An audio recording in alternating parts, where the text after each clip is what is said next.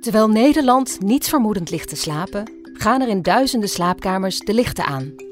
Mijn wekker gaat om kwart voor vier. En mijn wekker gaat om vier uur. Rond de klok van vier gaan deze mensen de straten op, die eventjes alleen van hen zijn. Je ziet bijna niemand. Af en toe een auto passeert, af en toe een fietser of een, iemand die zijn hond aan het uitlaten is.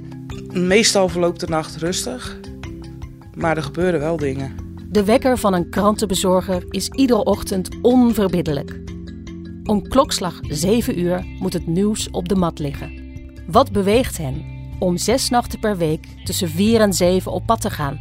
Om dit te doen moet je ge- een beetje gek zijn en je moet de ballen ervoor hebben. Het vraagt om discipline. Maar we doen het omdat heel veel mensen die kant willen hebben. Luister vanaf 1 februari naar de podcast Bezorghelden. Een podcast over moed, verwondering en een harde deadline. Mede mogelijk gemaakt door krantenbezorger.nl. Mensen weten niet wat we allemaal meemaken.